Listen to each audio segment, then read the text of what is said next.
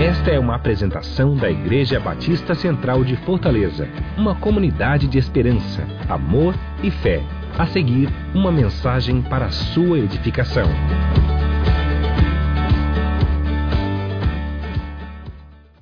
Oi, meu nome é Lucas. Como o pastor falou, sou marido da Roberta, o pai do Davizinho, de oito anos, e do Pedrinho, tem um ano e dez meses. Davizinho é pernambucano, Pedrinho é cearense da cabecinha. Tá lá no Baby e a mãe tá por aqui com o Davizinho. Gente, é com muita alegria que eu estou aqui para poder compartilhar com os irmãos um pouco da palavra de Deus e do que ele tem feito através da minha família, esses anos aqui. Vai ser uma mensagem testemunhal. Né? Queremos conversar um pouco sobre restauração, sobre esperança. E minha oração é que Deus já esteja movendo, trabalhando no seu coração e fazendo com que você compreenda o que Ele tem para lhe mostrar, para nos mostrar hoje através da Sua palavra. E eu quero ler com vocês um texto base que é o Salmo 51. Então você pode abrir aí a sua Bíblia no Salmo 51. Nós vamos ler do versículo 1 ao 10. Se você quiser e puder ficar de pé para sair, quem sabe, um pouquinho do lugar, se movimentar um pouco e ler esse texto, fique à vontade.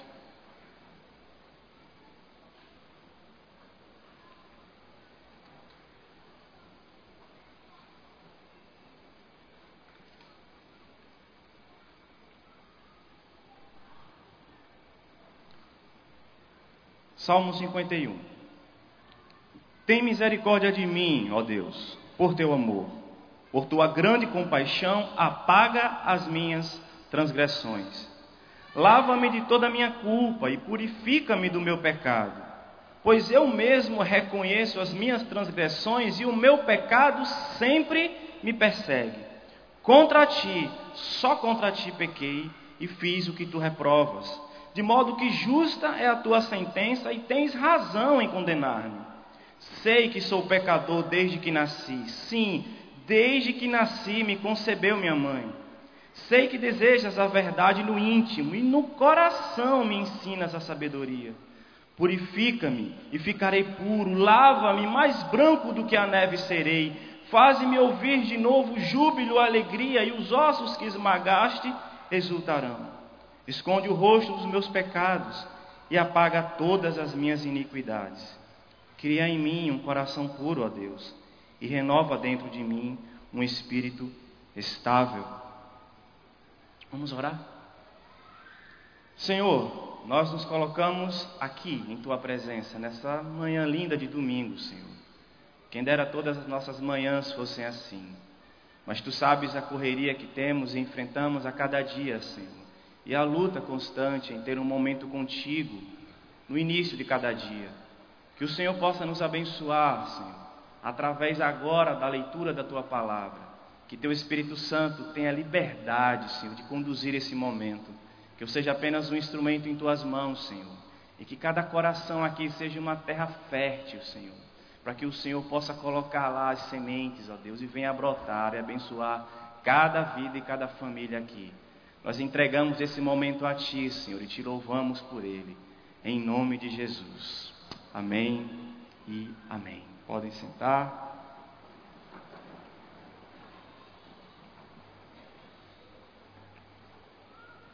Meus irmãos, um grande evangelista, escritor do século XIX, chamado D.L. Moody, D.L. Moody, fez o seguinte comentário sobre o Salmo 51. Esse homem foi de uma importância imensa na sua época. Um professor, um escritor, um acadêmico, mas principalmente um homem que, quando se converteu de verdade, foi movido no seu coração para levar o Evangelho para quem o Evangelho não chegava, as pessoas mais abastadas, afastadas, as pessoas mais carentes da sua época. Tamanha foi a sua influência que, ao passar algum período, ele já estava com a frequência de mais de mil pessoas nas suas reuniões. Isso para aquela época era muita gente. Tanto, tanto que o presidente dos Estados Unidos na época, o Abraham Lincoln, foi visitar uma das suas escolas e aí foi que o ministério do Molde se tornou ainda mais conhecido na sua região e fora dela. E ele se tornou um comentarista de textos bíblicos, ele tem obras escritas e ele faz comentários belíssimos, pessoais, a respeito dos textos. E um dos comentários que ele faz é exatamente sobre o Salmo 51 que acabamos de ler. Ele diz o seguinte: As profundezas da experiência individual, o senso do pecado e o pedido de perdão não são superados em nenhum outro salmo. Veja bem, as profundezas de uma experiência íntima, pessoal com Deus o senso, a compreensão através dessa experiência do pecado e o pedido de perdão por reconhecer quem eu sou, não são superados em nenhum outro salmo. E quando nós entrarmos na história desse salmo, você vai perceber o porquê que ele quis dizer isso. E eu tenho certeza que, assim como eu, você vai concordar com o que ele acabou de escrever. Contextualizar o Salmo 51, gente, não é difícil. Não é. A trágica história por trás é muito conhecida da maioria de nós. Só que essa história não está aqui. Na verdade, o Salmo 51 conta da, da metade para o final da história, quando já tinha tudo acontecido e o rei Davi estava enfrentando uma luta imensa dele mesmo com Deus. Mas para que a gente possa entender o que ocasionou isso, eu queria levar você a uma viagem para um tempo pouco antes disso aqui, para que você pudesse entrar na história e compreender o sentimento dele em escrever algo com tanto sentimento, com tanta emoção. E é um exercício que eu aprendi a fazer quando eu era ainda adolescente, lendo as histórias dos livros de fantasia, né? Eu entrava naqueles mundos lá e tentava me ver como se eu estivesse lá participando daquilo. Não como fosse uma leitura fria de um livro qualquer, mas para que eu pudesse viver, eu, eu, tinha, eu me imaginava ali dentro, né? E eu queria que você fizesse a mesma coisa agora. Que você pudesse entrar dentro dessa história junto comigo. E como se você estivesse ao lado dele, vendo tudo aquilo acontecendo e, quem sabe, tentando sentir o que ele sentia naquele momento. Para isso, eu queria que você fosse comigo lá para 2 Samuel. Vamos ler capítulo 11 e 12, alguns trechos. Se você quiser acompanhar, vamos ter aqui na tela, você vai poder acompanhar comigo também na tela os textos. E eu quero levar você a um contexto do que aconteceu nesse momento aqui. 2 Samuel capítulo 1, no versículo 1, diz o seguinte: Na primavera, época em que os reis saíam para a guerra, Davi enviou para a batalha Joabe com seus oficiais e todo o exército de Israel. Perceba que a Bíblia fala que naquela época os reis saíam para a guerra. Por que cargas d'água Davi não vai? Essa é a pergunta que não quer calar. Ele era o rei, ele era um estrategista, era tempo, era momento de ele estar lá. Ele não vai para lá, ele manda um superior oficial assumir o comando daquela batalha e ele fica. Mas fica fazendo o quê? Nada. E ele vai passear. A Bíblia conta que ele vai passear pelos seus aposentos, ele vai passear pelos pátios, ele vai passear pelas suas varandas. E nessa, nessas indas e vindas, nesses passeios, ele se distrai com a cena de uma mulher tomando banho. Ele se encanta por ela. Ela chama a sua atenção. E ele atrás. E ele chama ela. E no versículo 3 diz assim: Mandou alguém procurar saber quem era ela. Ele não sabia, ele não conhecia, ele se encantou. E disseram-lhe: É Batseba, filha de Eliã, mulher de Urias, o Itita. Mesmo assim, mesmo sabendo quem ela era agora, mesmo conhecendo que ela era uma mulher comprometida, mesmo sabendo que o marido dela participava, fazia parte da sua guarda que estava lá lutando, ele traz ela para perto. E a Bíblia fala que ele tem relações com ela. Passado o tempo, versículo 5 diz: A mulher engravidou e mandou um recado para ele, dizendo que estava grávida. Ele não esperava isso. Ele foi levado por um sentimento meio animal de querer saciar uma vontade sexual. Quem sabe por se achar no direito de fazer aquilo, ou seja, é, né, ele era um homem, era o rei, tinha autoridade, podia mandar e desmandar como quisesse. Então eu vou curtir uma aventura e na minha concepção isso não vai acontecer nada, vai ficar por aqui mesmo, ninguém sabe, ninguém viu, segue a tua vida que eu sigo a minha, acabou. Só que surgiu um imprevisto.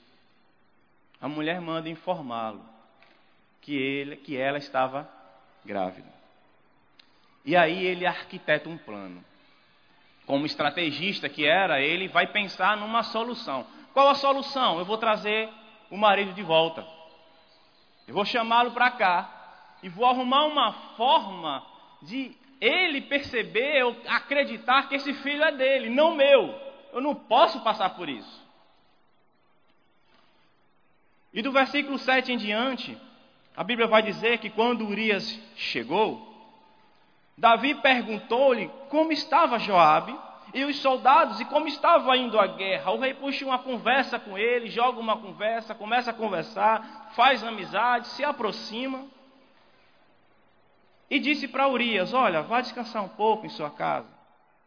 Vai para casa. Aproveita, eu te chamei aqui para a gente conversar. Você está cansado, está esgotado, vá para casa, vá descansar.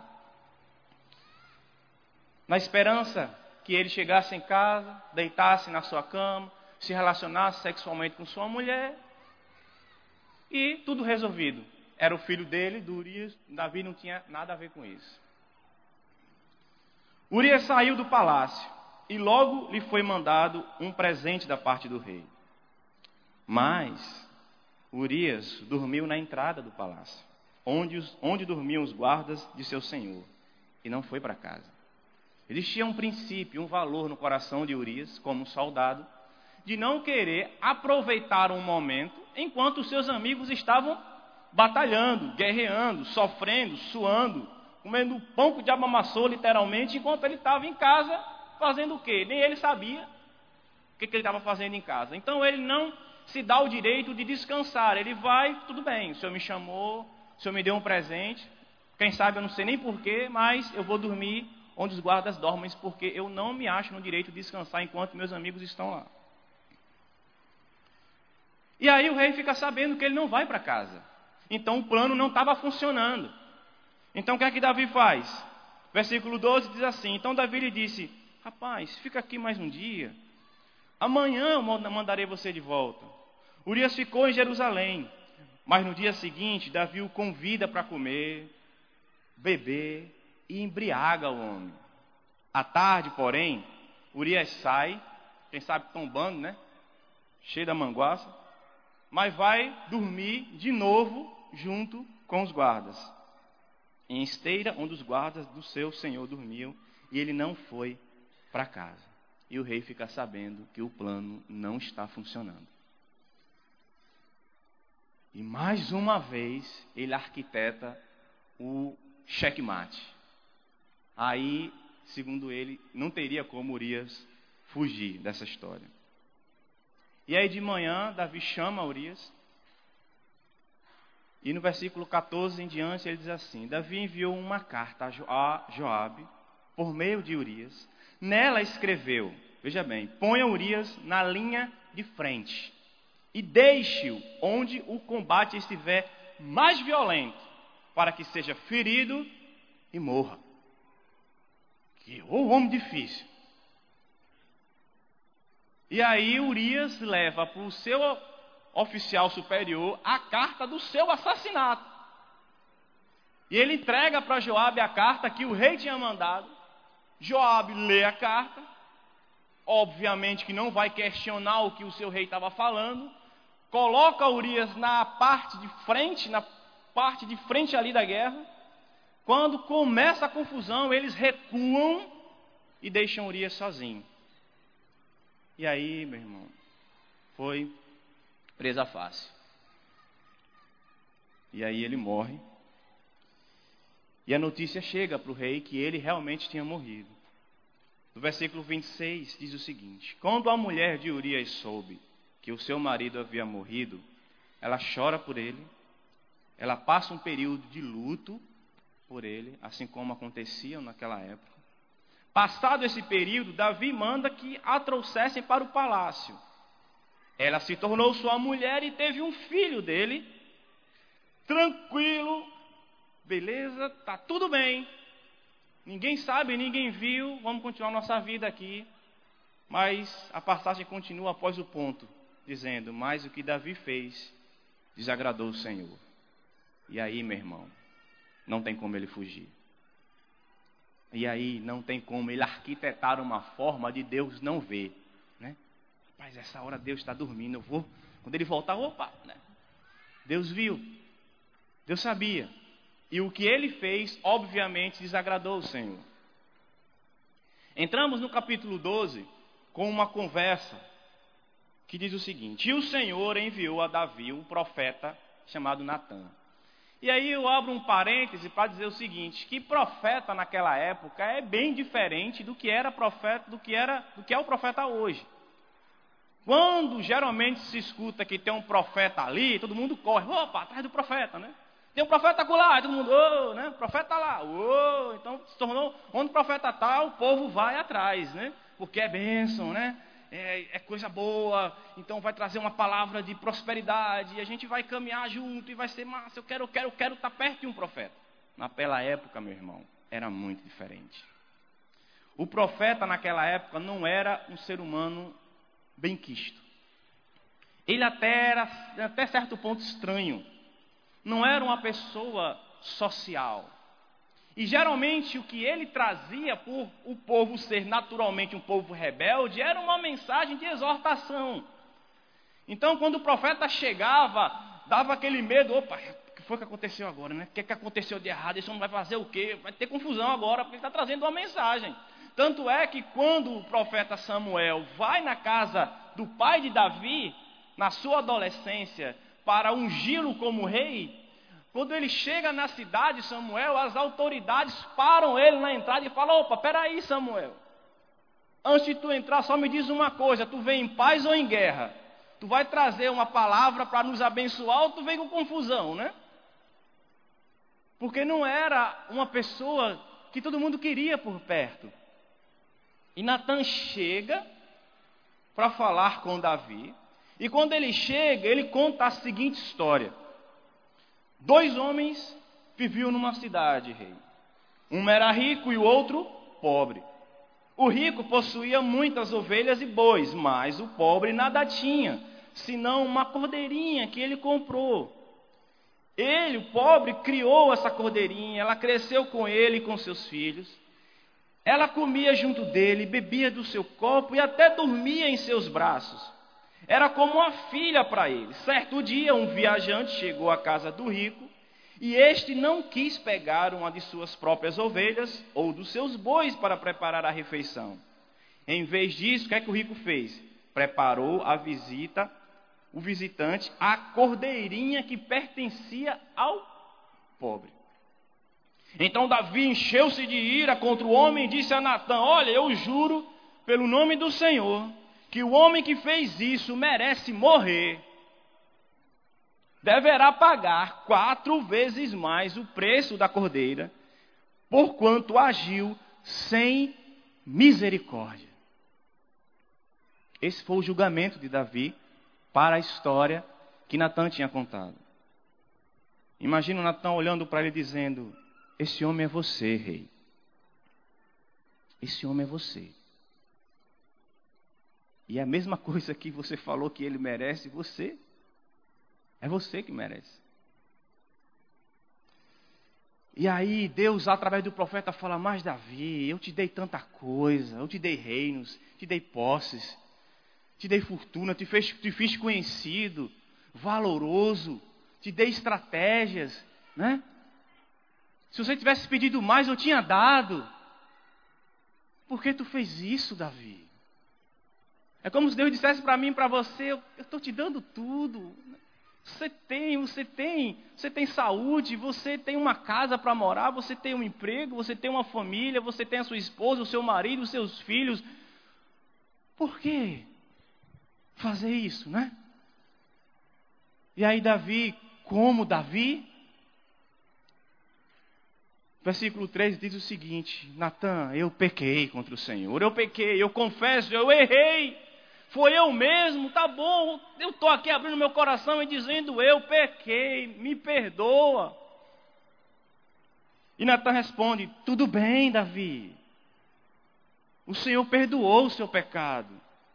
Você não morrerá. Deus conhece o seu coração, Ele sabe que verdadeiramente você se arrependeu, então você não vai morrer. Você está perdoado, Davi. Entretanto, uma vez que você insultou o Senhor, o menino vai morrer. Não você. Mas pelos seus atos existe uma consequência. E dessa você não tem como escapar.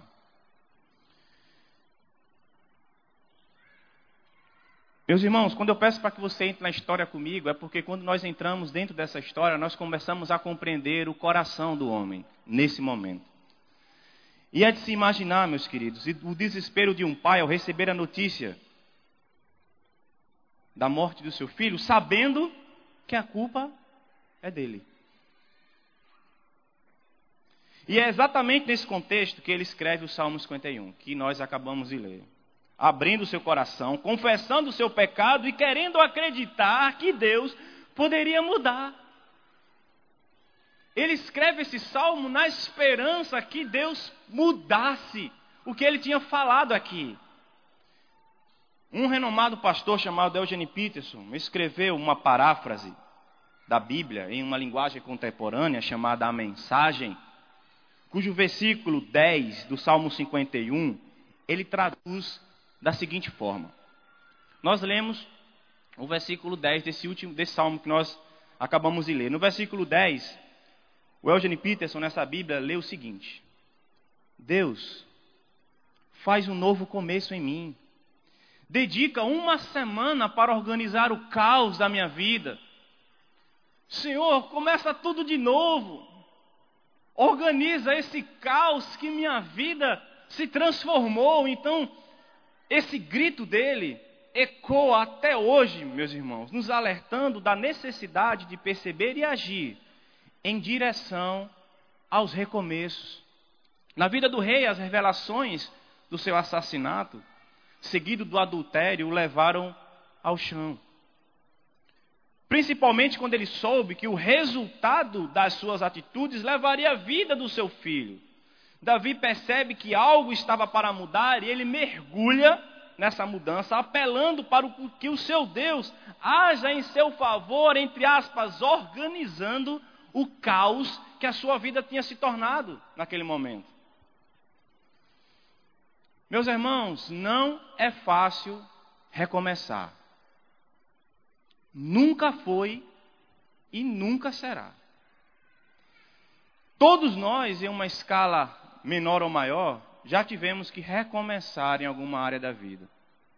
Seja por conta de uma amizade ferida, uma mudança geográfica, ou até a reconstrução de um casamento, os recomeços sempre nos acompanharão. Sempre, sempre, sempre. E quando eu olho para essa história, eu lembro dos meus recomeços. E existem dois recomeços na minha vida que me marcaram. E eu queria poder compartilhar com vocês aqui. Tenho certeza que você também tem uns recomeços que marcaram a sua vida. Eu lembro de dois. Um até certo ponto suportável e compreensivo, já o outro trágico, assustador. O primeiro foi na minha adolescência. Quem sabe seja por isso que eu me identifico tanto com adolescente. Porque eu percebo a idade estratégica que é. Eu percebo como Deus, nessa idade, forma o homem, forma a mulher. Como essa idade está ali como uma esponja, absorvendo tudo. E como eu, naquela idade, com meus amigos, absorvemos algo que mudou a nossa vida para sempre. E eu lembro que na minha adolescência, sei lá, na, na idade entre 14 a 16 anos, eu e meus amigos na região que morávamos lá em Recife, gostávamos de jogar vôlei. Se hoje um adolescente às vezes fala que gosta de jogar vôlei, o povo já fica meio assim. Imagina naquela época, né? Ninguém gostava de futebol, era só vôlei. A gente montou uma quadra na rua, colocava redes lá de um poste para o outro, todo mundo numa comunidade pobre, éramos muito pobres. E ali fazíamos nosso torneio, né? Nas férias. Estávamos lá jogando, como quando do nada uma senhora, uma jovem senhora chega e pede licença para conversar com a gente. E nessa conversa ela explica que tem um projeto na igreja local do bairro, que ela queria nos apresentar esse projeto, naquela hora, naquele momento, e perguntou se queríamos ir lá. E educadamente nós fomos, sentamos nas mesas que eles tinham preparado, e ela falou: olha, o projeto é o seguinte, nós temos uma, uma aula de música a oferecer para vocês de graça. Vocês vão aprender teclado, violão, contrabaixo, bateria, percussão, vocal de graça, 0800. Quem quer? Imagina os adolescentes, né? Naquela época. Era um sonho. Todo mundo queria. Então entramos e começamos a estudar música. E foi muito legal. O professor era o Abimael, um homem que eu guardo no coração. E começamos a aprender música, a viver música ali. Só que quando começa a aprender as notas, né, começa a sair, né? A gente entra na música às vezes empolgado, quer não ser um popstar, mas quando começa as notas no dedo do E, o povo começa a sair. E começou a sair um bocado e ficamos eu e alguns amigos meus. Mas não foi isso que nos que mexeu com a gente, foi a relação dela. Ela se aproximou tanto da gente que começou a cuidar da gente como uma mãe espiritual. Nos ensinando a Bíblia, nos chamando para perto, tratando da gente, ensinando coisas que a gente não sabia nem entendia. E a gente foi criando uma paixão por ela. Só que um dia chegamos na igreja e soubemos que ela foi transferida. Ué, como assim? Como assim? É, ela foi transferida. Não sei quantos aqui, quem sabe, né? Estou em outro, em outro estado, mas quem sabe alguém conheça, ou já ouviu falar, ou quem está nos vendo pela internet. O nome dela é Simeia Meldrum. É uma, uma mulher que até hoje vive para o reino de Deus, para o evangelho de Jesus. E ela foi transferida e ficamos sem saber por quê. Como é que isso acontece? A gente está aprendendo sobre a Bíblia, aprendendo sobre relacionamento, vivendo um com o outro e transferem uma mulher que nos inseriu nisso e agora a gente vai para onde? Vai fazer o quê, né? Aí ficamos sabendo que um tal de bispo transferiu ela. Bispo, o que, que é isso? A gente não sabia o que é querer esse negócio. Ele falou, não, um tal de bispo, um cara que vai assumir a igreja aqui, ele transferiu ela. E como é o nome dele? Não, é um tal de Robinson Cavalcante. Aí tá, é. Então a gente vai se ver, ele vai se ver com a gente. Então vamos fazer o seguinte, vamos arrumar uma forma dele mudar de ideia. O que é que a gente faz? Não, quem é quem faz alguma coisa aqui? Não, vamos desenhar algumas coisas. Ele parece com os Simpson. Vamos fazer umas caricaturas. E vamos escrever embaixo dizendo assim: olha, não tire ela. Deixa ela com a gente. Você não pode fazer isso. E aí desenhamos no papel um nariz bem grande, uma cabeça esticada, uma orelha do tamanho do corpo. E fizemos um desenho bem feio assim, jogamos embaixo do gabinete dele e fomos embora para casa. No outro dia eu estou em casa, alguém bate na porta, um amigo meu que trabalhava na igreja falou, Lucas, oi. O bispo quer falar com você. Eu, eu? É, você. E os meninos. Tá bom. Aí lá vai a gente para a igreja. Chegamos lá na igreja, tremendo, todo mundo nervoso. E aí? Olha, o bispo está ocupado agora, mas pediu que vocês entrassem no gabinete, sentassem, que ele já vai conversar com vocês. Chegamos, sentamos no gabinete, aquele negócio bonito, lindo, né? Um sofazão e tal, negócio. Entendeu? E aí sentamos lá, ficamos lá, todo mundo de cabeça baixa. Quando ele entra na sala e diz assim: Quem foi que desenhou isso aqui? Aí de cabeça baixa nós apontamos para o culpado. Aí ele falou: Foi você, meu filho, que desenhou isso aqui? Aí falamos, aí ele, o menino, sim senhor. Ele, rapaz, está bonito demais esse desenho. Você é um artista, meu filho. Aí a gente, como assim? Aí, aí ele, é. ele falou, gente, deixa eu explicar para vocês o que aconteceu. Aí foi explicar para a gente, aí ganhou nosso coração, e a partir daí soubemos para onde a nossa grande mãe espiritual Simeia estava indo. Ela foi para um ministério que precisava de uma pessoa com coração como ela, e um lixão chamado lixão de Águazinha, lá em Olinda. Um buraco imenso, cheio de lixo. E lá ela entrou, famílias viviam dali, comiam a comida dali, e lá ela foi levar o evangelho da graça de Jesus. Tanto é que eles comiam várias carnes que eram jogadas nos lixos e começaram a passar mal. E no hospital perceberam o motivo: eles comiam restos humanos. O hospital jogava lá restos humanos. Essa história repercutiu nacionalmente e internacionalmente, inclusive em um dos textos que escrevi no blog que nós temos aqui no, no jornal o Povo, blog cotidiano e fé que a igreja tem, eu coloquei o link lá com a matéria desse assunto. E ela está lá. E ela foi para lá. A igreja chegou lá. A vida dessas pessoas mudaram.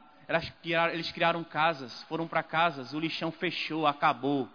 E se tornou uma igreja que prega o evangelho da graça de Jesus.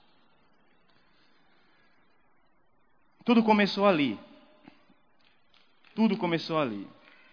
E depois que cheguei aqui, três anos e meio mais ou menos atrás, depois de um processo que eu vou explicar já já, eu conheci o Celebrando Restauração e lá, com essa paixão por jovens e adolescentes, iniciou um trabalho chamado CR Jovem, que na época se chamava lá no Querigma.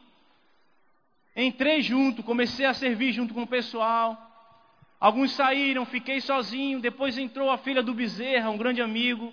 E começamos a servir no CR Jovem, que era para jovem adolescente, só que ficaram só adolescentes. E eles começaram a caminhar com a gente lá. Começaram a partilhar nas quadras com a gente, uma quadra grande lá. Isso há três anos e meio atrás, mais ou menos.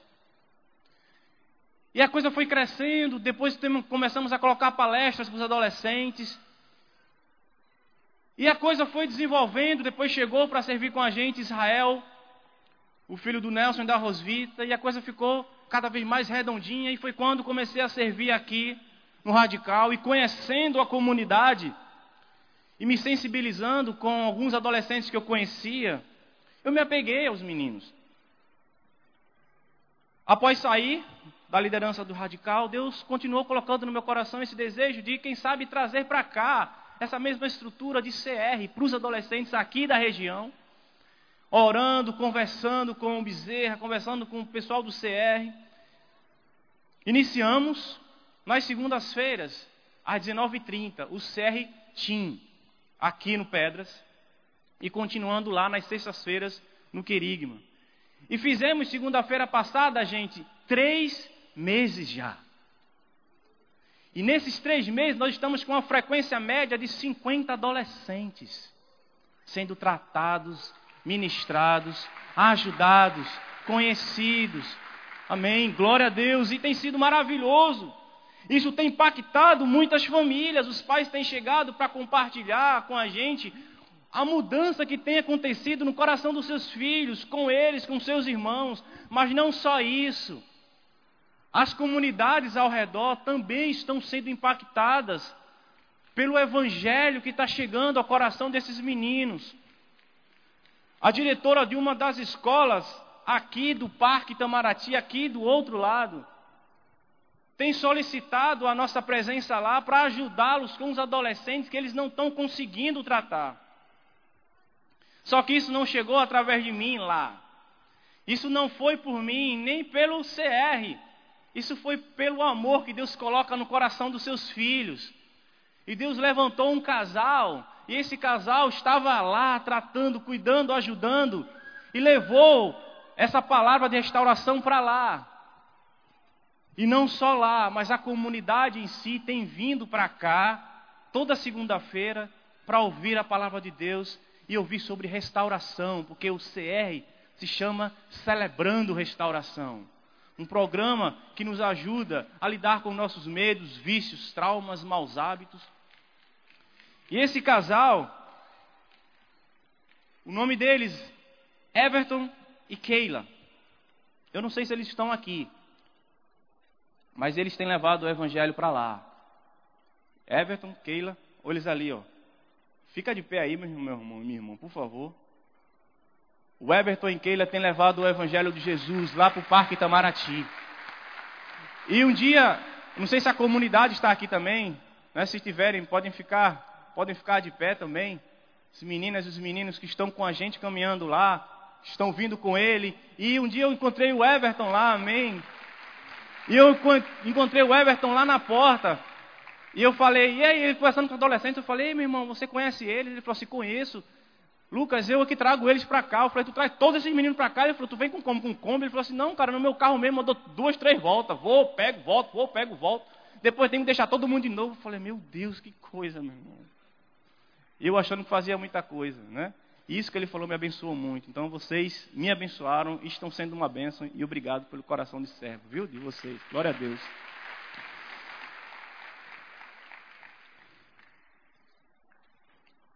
E aí, gente, além dos testemunhos que nós escutamos desses meninos, das vidas que eles compartilham com a gente lá,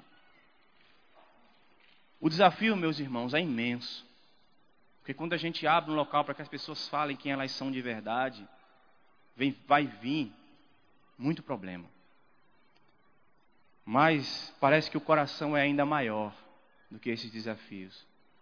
E estamos orando a Deus e pedindo a Ele estratégias para que a gente continue. Já o segundo recomeço, meus irmãos, que eu falei, esse sim foi muito mais difícil. Foi o recomeço da minha família. Foi o recomeço do ministério que Deus tinha colocado sobre a nossa vida. Foi o recomeço da vida em si. E esse não foi fácil, meus irmãos. Chegamos há cinco anos atrás aqui em Fortaleza, com a vida esbagaçada, sem esperança, sem rumo. Traições de ambos os lados nos fizeram, nos fizeram ver o caos que a nossa vida tinha se tornado. Como resolver isso? Quem procurar para ajudar? Se éramos nós que ajudávamos. Quem? Só que Deus já tinha seus planos traçados para essa reconstrução. E Ele nos trouxe para uma comunidade especialista em restauração.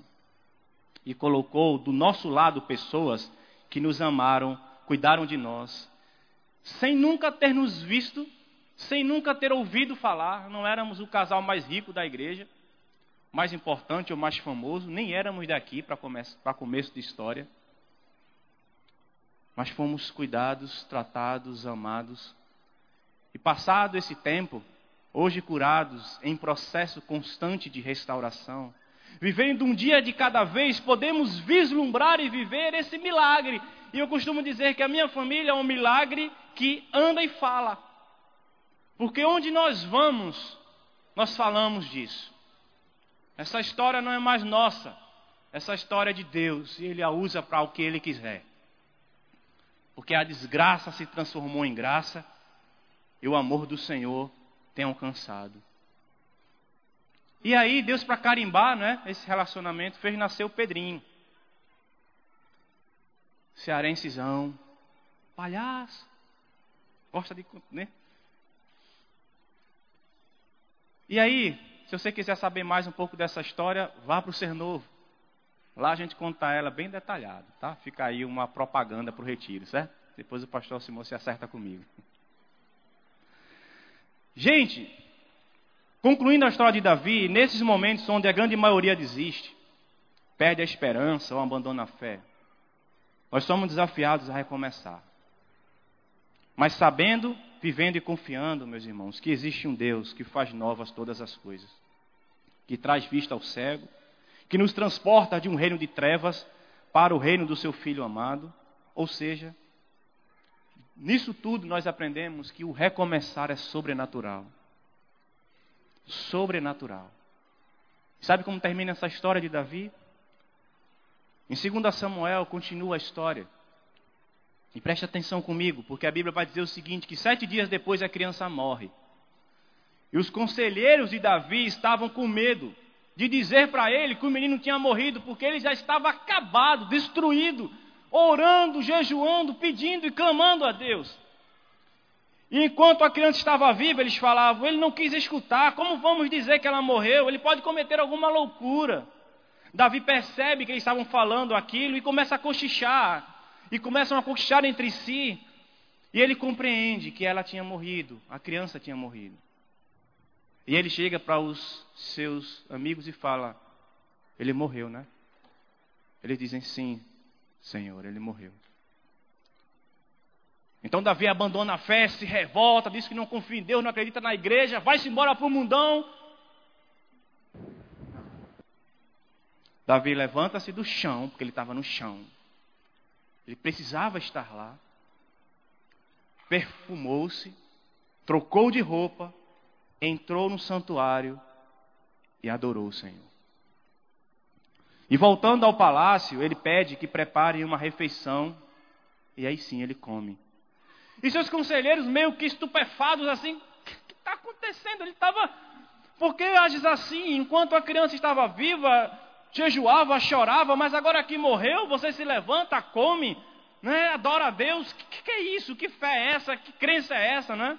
Ele responde: Olha, enquanto ele estava vivo, eu jejuei sim, eu chorei sim, eu pensava comigo mesmo: quem sabe, talvez o Senhor tenha misericórdia de mim e deixe ela viver. Mas agora que ela morreu, eu vou fazer mais o quê? Poderei eu trazê-la de volta? Não, não posso. Eu vou até ela, ela não vem para mim mais. Então eu vou adorá-lo. Porque ele é Deus, né? Serás sempre Deus. Sempre Deus. Depois Davi consola a sua mulher que também sofria dor deitou-se com ela e ela teve um menino. Preste atenção. A quem Davi deu o nome de Salomão. E a passagem termina dizendo: E o Senhor amou, o amou. Meus irmãos, eu não sei quais são as áreas da vida que você precisa recomeçar. Quem sabe algumas reparações precisarão ser feitas. Quem sabe alguns sapos, né? Terão que ser engolidos. Ou quem sabe ainda, o seu temperamento precisará ser, no mínimo, controlado. Mas você sabe quais são. Melhor ainda, Deus sabe. E aí, meus queridos, a nossa atitude reflete o que ouvimos aqui. Davi compreendeu a dor. Davi compreendeu o momento. Ele sabia que algo estava acontecendo, algo tinha que mudar. Do jeito que estava, não era para continuar. Ele percebeu o que ele tinha feito, a dor que ele tinha causado, toda a destruição. Mas ele sabia que existia um Deus que tinha poder para o levantar, entende? Meu irmão, assim como Davi fez, coloque-se de joelhos. Grite, clame por ajuda. Não aceite viver uma vida medíocre, uma vida sem, sem sabor, uma vida arrastada por um pecado, ou uma dor, ou uma circunstância que não te permite seguir. Quem sabe, quem sabe, a sua história se tornará tão bela, tão profunda tão impactante como esse salmo que você acabou de ler aqui, como essa história que você acabou de ouvir aqui. Porque Deus restaura a gente, Deus traz vista ao cego, Deus faz o coxo andar, Deus nos transporta de um reino de trevas, escuridão, medo, angústia, descontrole, que é isso que significa as trevas. Eu não sei o que fazer, não sei para onde ir não tem o controle sobre nada e nos leva e nos transporta para um reino de amor. E nesse reino ele fala: aqui quem reina é meu filho. E é aqui que você vai morar. Onde reina amor, esperança, fé, milagre, restauração, vida nova. Vida nova. Que essa mensagem, meu querido e minha querida, encontre morada no seu coração. Que você possa fazer dela combustível para que você possa buscar ajuda e mudar em nome de Jesus. Eu queria, meus irmãos, dar a oportunidade àqueles que, quem sabe, estão querendo recomeçar a vida toda. Estão aqui dizendo: Olha, eu, eu não tinha Jesus como meu Senhor. A vida era minha, eu fazia como queria, do jeito que queria, mas agora eu vi que não dá mais. Eu só caio, eu só faço besteira, eu não consigo controlar nada. Eu sou controlado. Mas se eu percebo que eu preciso que alguém reine, eu quero ser transportado para esse reino de amor. Se você que está aqui está sendo incomodado pelo Senhor para entregar a sua vida a Jesus, não apenas a uma história, mas a sua vida. Eu queria que você fizesse um sinal aí, onde você está, no seu lugar, e que você pé, que nós queremos orar por você. Tem alguém aqui que está querendo entregar a sua vida a Jesus. Amém. Graças a Deus. Louvado seja o Senhor. Amém, amém, meu irmão. Estou vendo você. Que Deus abençoe, querido. Amém. Glória a Deus. Festa no céu. Uma vida uma vida vale mais do que tudo. Louvado seja o Senhor. Louvado seja o Senhor. Louvado seja o Senhor. Abraça, fica de pé, meu irmão, fica de pé. Porque eu queria falar com você agora, crente em Jesus, mas que viu que estava precisando entregar coisas, recomeçar a sua vida. Quem sabe alguma área, quem sabe o seu casamento, a sua família, quem sabe o seu emprego, a sua vida pessoal. Você percebeu? Eu preciso recomeçar. Do jeito que está, não dá. Eu tenho que zerar, vai zerar. Eu quero zerar a partir de hoje. Eu quero começar de novo. Deus está me dando, está dando a você a chance de começar de novo. E se você quer começar de novo, meu irmão, Fica de pé aí no seu lugar e fala para o Senhor: Eu quero, Senhor, começar tudo de novo, Senhor. Eu quero começar, Senhor. E você ora, Deus, aí no seu lugar. Ora, Deus. E eu queria pedir,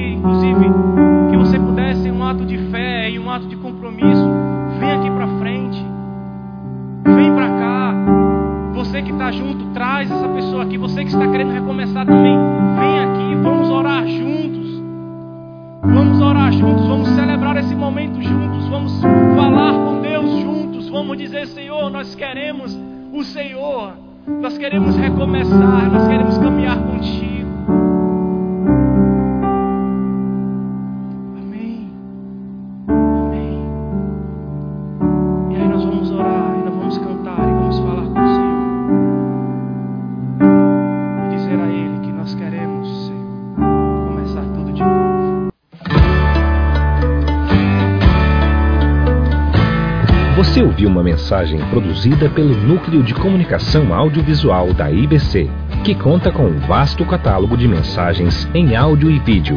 Para maiores informações, passe um e-mail para recursos@ibc.org.br ou ligue para 85 3444 3600.